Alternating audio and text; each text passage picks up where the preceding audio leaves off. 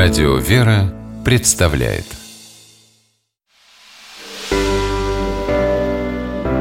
Семейные советы Анна Ершова, журналист, мама четырех детей, живет в Санкт-Петербурге.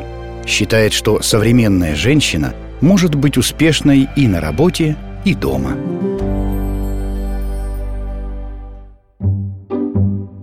Ссоритесь ли вы в своей семье из-за бюджета? В нашей супружеской паре это нередко было камнем преткновения. Например, я откладываю деньги на отпуск, а муж в какой-то момент берет их на ремонт машины, просто потому что ездить надо, а машина не на ходу. Вроде справедливо, но когда мечтаешь об отпуске, все меркнет перед этим. Не то, что у нас были глобальные разногласия, просто какие-то статьи расходов одному из нас постоянно казались неуместными. Наверное, так у многих.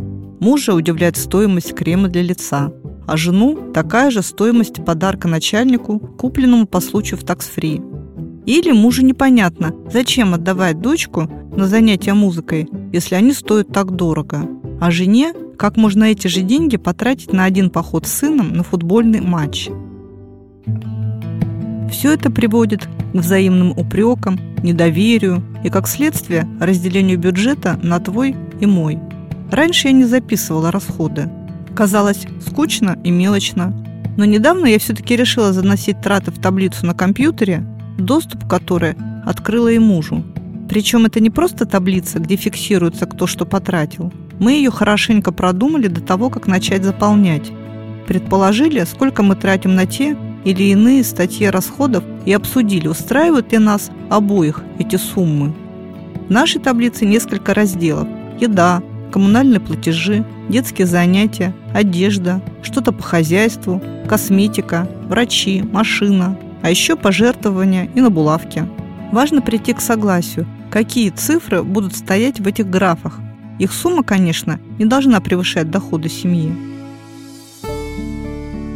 Вначале эти цифры были приблизительными, а после пары месяцев введения таблицы я их немного скорректировала. В результате мне стало гораздо спокойнее жить. Во-первых, на извечный вопрос друг другу «Где деньги?» теперь можно спокойно ответить «Посмотри в таблице».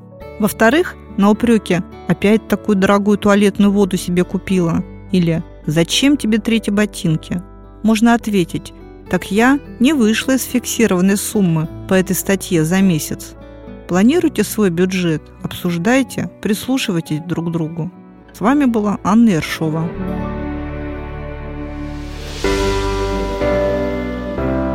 Семейные советы.